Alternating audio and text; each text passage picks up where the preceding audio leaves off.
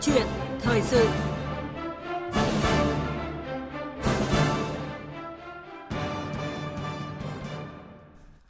Thưa quý vị và các bạn, Hà Nội phố thành sông sau cơn mưa lớn cách đây đúng 2 ngày.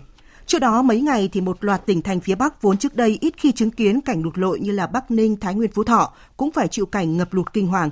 Như vậy là sau Hà Nội, thành phố Hồ Chí Minh, Nha Trang, Đà Nẵng, Hạ Long, danh sách các đô thị chịu cảnh cứ mưa là úng ngập ngày một dài ra, đang đòi hỏi các ngành chức năng phải xem xét một cách kỹ càng nguyên nhân úng ngập có liên quan như thế nào tới vấn đề quy hoạch và quản lý đô thị. Đây là nội dung được bàn luận trong câu chuyện thời sự ngày hôm nay với chủ đề là ngập lụt tại các đô thị lớn, tầm nhìn và câu chuyện trách nhiệm. Với khách mời là ông Nguyễn Hồng Tiến, nguyên cục trưởng Cục Hạ tầng Kỹ thuật Bộ Xây dựng. Quý vị và các bạn hãy tham gia câu chuyện thời sự của chúng tôi qua số điện thoại là 0243 934 1040 và chúng tôi nhắc lại số điện thoại đó là 0243 934 1040. Bây giờ xin mời biên tập viên Phương Hà bắt đầu cuộc trao đổi với vị khách mời. À, xin cảm ơn chị Phương Anh. À, trước hết thì xin trân trọng cảm ơn ông Nguyễn Hồng Tiến, khách mời của chương trình ngày hôm nay ạ. Vâng, xin uh, kính chào uh, các biên tập viên và kính chào các quý vị thính giả. Vâng.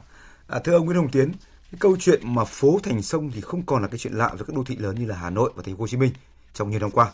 Nhưng rõ ràng là trận mưa lớn cách đây hai hôm tại Hà Nội làm cho nhiều khu vực ngập sâu trong nước, ảnh hưởng đến cuộc sống của cả triệu người, khiến nhiều người dân rất là lo lắng. À, trước đó thì một loạt đô thị ở các tỉnh thành cũng chịu tình cảnh tương, tương tự như vậy. Ông nhìn nhận thế nào về cái thực trạng úng ngập xảy ra tại các đô thị lớn gần đây ạ thưa?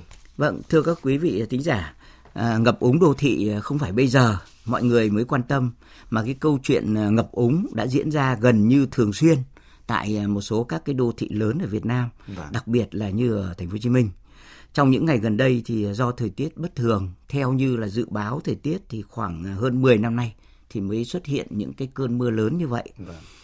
Mưa lớn này, cường độ mạnh này, phạm vi rộng và thời gian thì lại kéo dài. Vâng cho nên là đã xảy ra những cái hiện tượng như là chúng ta nhìn thấy tại Hà Nội trong thời gian vừa qua. Và đây gây ra cái cảnh, tình cảnh ngập úng ờ, mà chúng ta đã chứng kiến. Rõ ràng là cái ngập úng đã và đang và vẫn tiếp tục ảnh hưởng trực tiếp đến ờ, đời sống của người dân. Ờ, qua đó chúng ta cũng phải có một cái cách nhìn nhận, một cách khách quan đánh giá cụ thể về vấn đề này, đánh giá từ khâu quy hoạch đến khâu đầu tư xây dựng đến khâu quản lý đô thị và quản lý vận hành cái hệ thống thoát nước và qua đó chúng ta cũng cần phải xem xét lại cả cái khâu dự báo nữa dự báo cho dự báo thời tiết tại vì cái dự báo thời tiết nó cũng đóng một cái vai trò rất quan trọng mặc dù là người ta nói rằng đó là dự báo nhưng rõ ràng là là cái công tác dự báo chúng ta cũng cần phải được ờ, xem xét một cách nghiêm túc trong cái vâng. thời gian tới để làm sao mà cái công tác dự báo này nó nó đem lại một cái hiệu quả thiết thực hơn để cho chúng ta có thể nhìn nhận trong khoảng một cái thời gian ừ, à, hai ba ngày hoặc là thời gian dài hơn.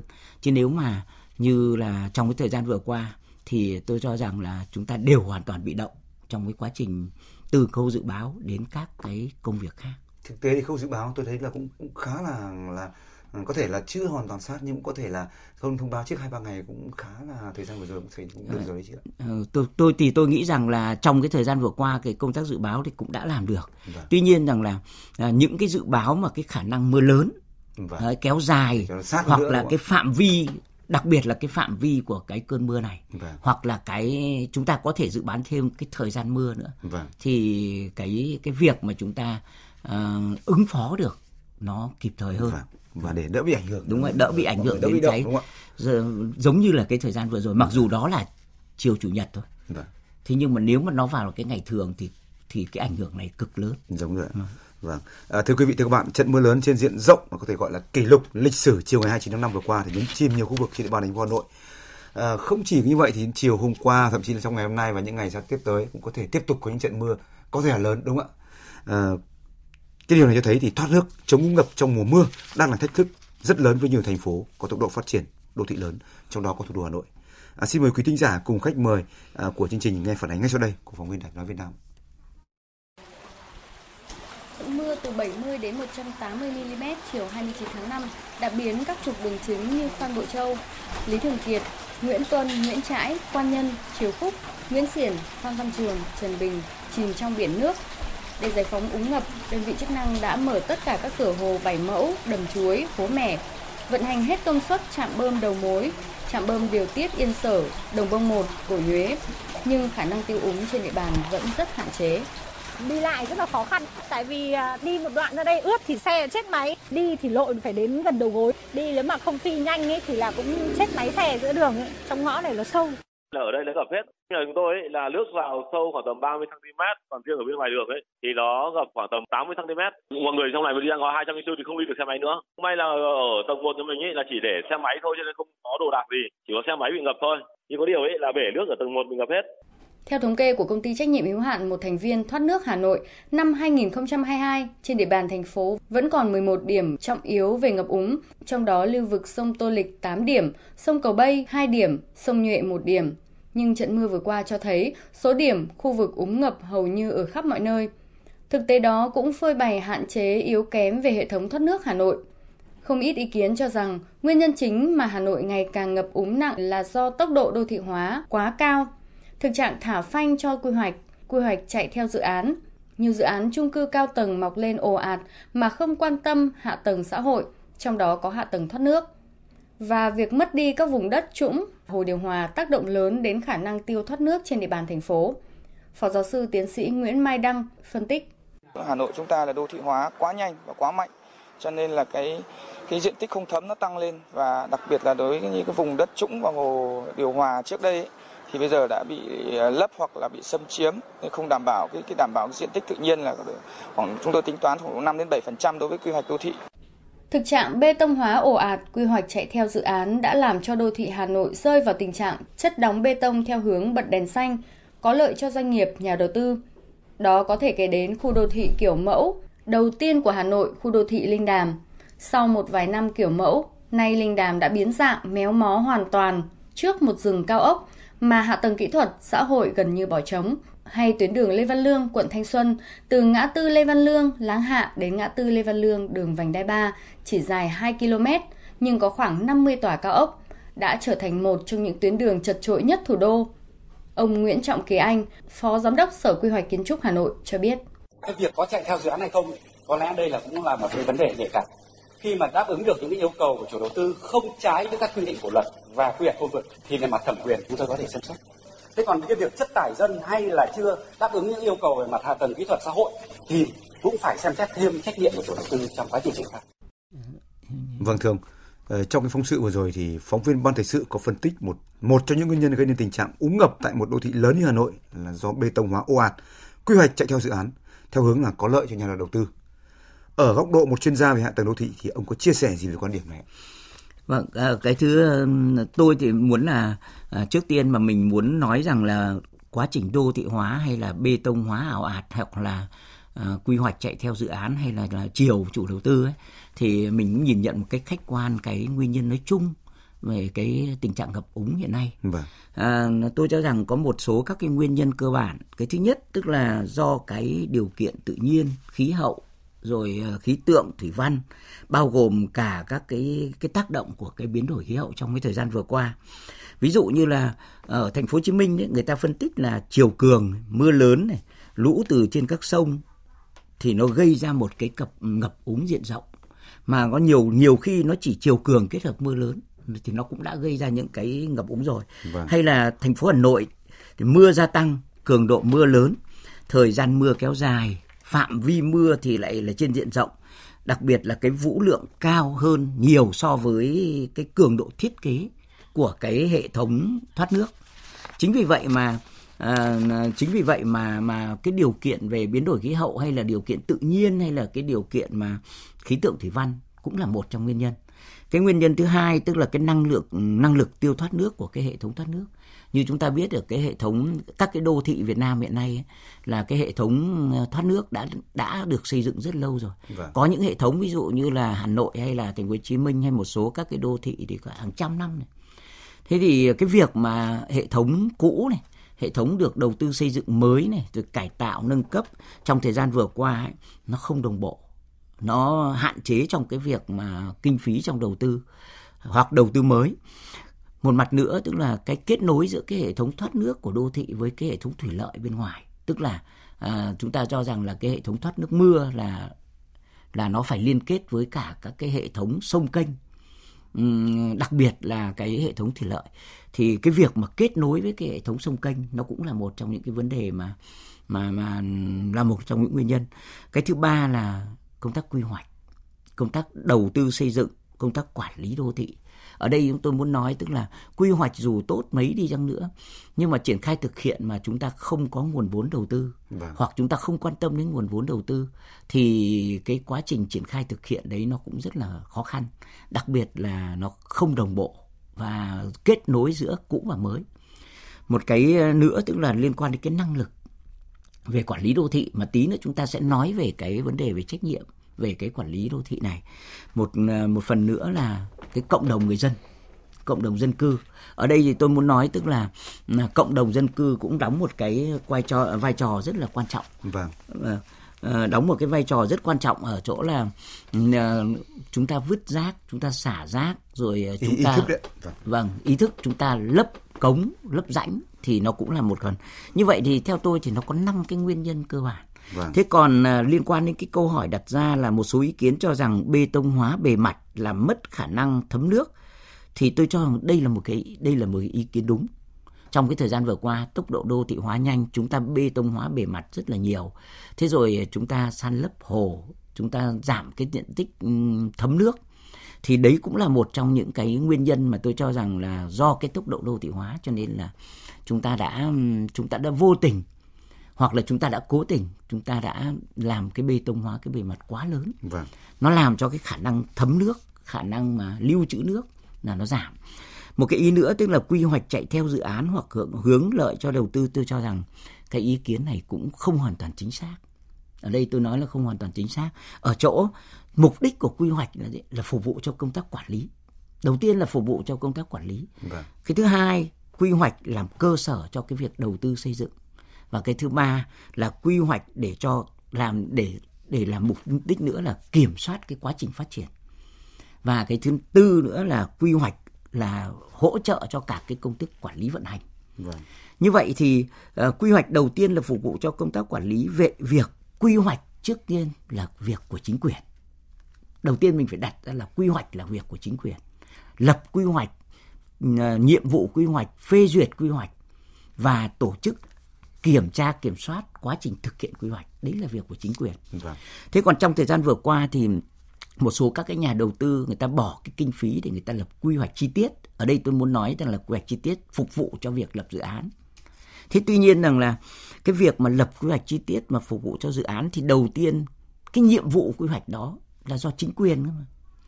Thế rồi phê duyệt thẩm định phê duyệt nhiệm vụ quy hoạch cũng là chính quyền Vâng. Thế và và và và sau đó rồi thì chủ đầu tư tiến hành triển khai thực hiện đầu tư theo theo quy hoạch, vâng. theo dự án. Vâng, à, vâng thưa ông, à. trong khi qua quá trình trao đổi thì chúng tôi nhận được ý kiến của vị thính giả muốn trao đổi trực tiếp với khách mời. À, xin mời kỹ thuật viên nối máy ạ. Vâng, alo Vâng, à, alo, xin chào bác ạ. Ờ, vâng, xin uh, chào khách mời. Vâng, bác có thể đặt câu hỏi với khách mời ạ. Ở Vĩnh Phúc ạ. Dạ vâng. Ờ, tôi ờ, có nghe cái chương trình trực tiếp mà tôi thấy như thế này. Cái vấn đề này thì qua vài ngày vừa rồi đây thì nó như là một cái giọt nước tràn ly rồi. Tại vì không phải bây giờ chúng ta mới nhắc đến cái vấn đề này. Vâng. Nó từ rất lâu rồi. Mà tôi ở Vĩnh Phúc thì tôi thấy là năm 2008 đã có một trận như thế này rồi. Rồi cách đây 2 năm cũng đã có Vậy thì câu hỏi đặt ra ở đây là ừ, chúng ta bây giờ chúng ta đưa ra rất là nhiều nguyên nhân, trong đó có cả cái việc là quy hoạch và bê tông hóa. Thế thì vậy thì cái tầm nhìn của chúng ta là đến đâu? Khi mà 10 năm trước vấn đề này nó đã xảy ra rồi mà cái quy hoạch đến bây giờ chúng ta có cái tầm nhìn nó có vượt xa hơn không? Mà để cho vẫn tiếp tục như vậy, vẫn tiếp tục là cứ cứ mưa xuống thì ra nói là nào là uh, ờ, dự báo nào là yếu kém của hệ của của cái việc cái quản lý ờ, cấp thoát nước. Đấy thì thì cái cái bây giờ tôi chỉ muốn đặt một câu hỏi là vậy thì chúng ta biết được những nguyên nhân thế thì cái giải pháp của chúng ta sẽ thực hiện trong bao nhiêu năm nữa? Hay để 10 năm sau câu chuyện nếu như lại tiếp tục một trận mưa to lại tiếp tục ngập lụt thì chúng ta lại đưa ra chúng ta lại mổ xẻ. Nhưng cái việc quy hoạch thì đâu vẫn hoàn đấy vâng Đấy. vâng vấn đề là tầm nhìn của chúng ta Tầm nhìn, chúng ta phải vâng. có tầm nhìn trong khi quy hoạch Vâng, à, một câu hỏi mang tầm à, cỡ rất là vĩ mô đúng không ạ? À, mang tầm nhìn trong chiến lược. À, cũng cũng xin chia sẻ với vị thính giả là tại địa phương à, tỉnh Vĩnh Phúc, Vĩnh Phúc vừa rồi cũng là một trong những địa phương bị ảnh hưởng rất nặng nề với trận à, úng ngập tại một số địa bàn cả thành phố và đặc biệt là địa bàn huyện Tam Đảo thì cũng bị thiệt hại nặng nề trong đó có cả làm sạt lở đất và là gây thiệt hại tính mạng. À, xin mời uh, ông Nguyễn Hồng Tiến chia sẻ với cả câu hỏi của vị khách mời, à, vị thính giả. À, trước tiên thì tôi ờ, cũng ờ, xin cảm ơn cái ờ, cái vấn đề đặt ra cũng như là cái câu hỏi mình đặt ra cho cái tầm nhìn quy hoạch. À, tôi thì tôi nghĩ rằng là trong các cái quy hoạch ấy, thì cái việc giải quyết những vấn đề trước mắt và giải quyết những vấn đề lâu dài thì trong quy hoạch đều đặt ra. Thế nhưng mà chúng ta cũng phải biết rằng là từ quy hoạch đến cái quá trình triển khai thực hiện nó còn cả một cái cả một cái giai đoạn mà nó phụ thuộc vào rất nhiều yếu tố. Ở đây thì tôi cũng đã nói ở cái, một cái phần ở trên tức là phụ thuộc rất nhiều yếu tố là cái yếu tố về cái đầu tư xây dựng.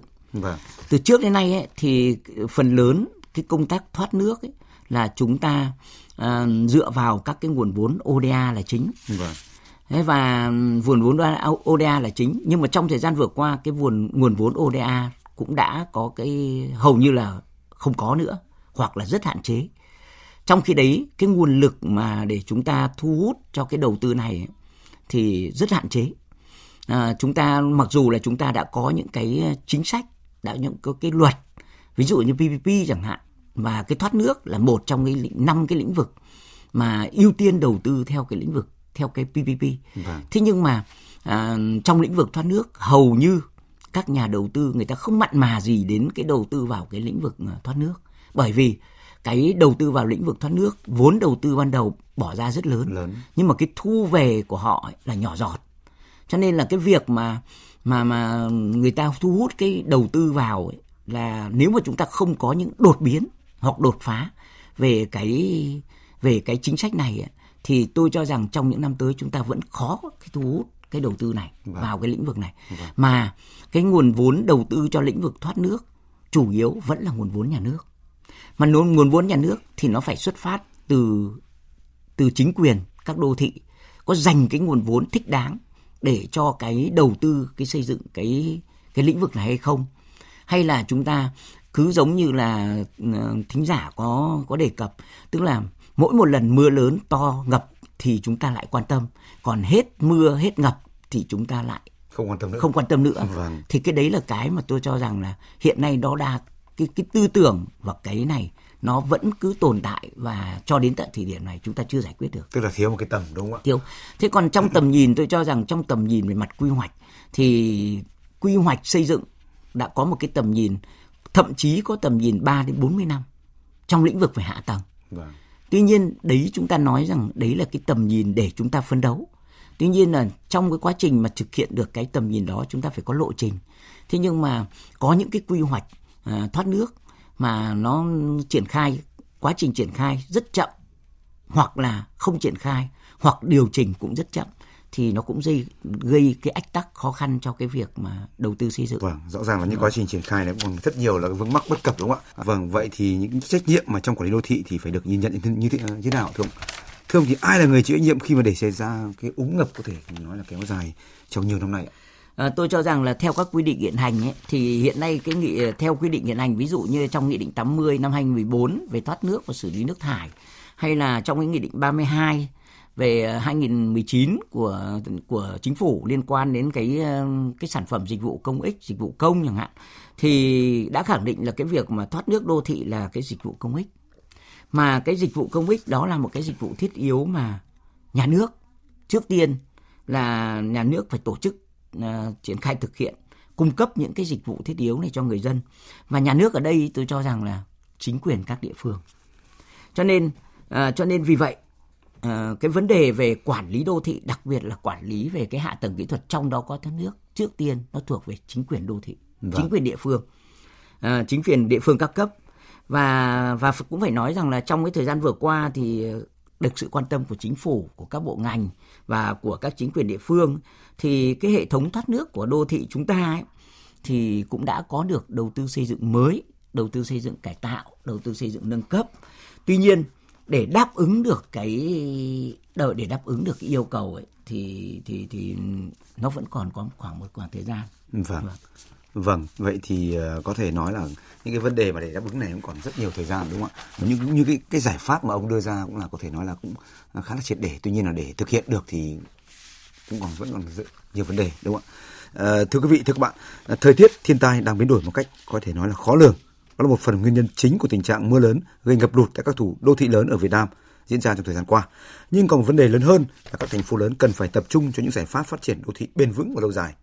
Quy hoạch đó phải làm sao tính được cái mức độ chịu tải của hạ tầng thoát nước và xử lý chất thải và phải được các chuyên gia có tầm nhìn chiến lược xây dựng nên. À, xin trân trọng cảm ơn ông Nguyễn Hồng Tiến, cảm ơn quý thính giả đã đóng góp ý kiến và theo dõi câu chuyện thời sự ngày hôm nay.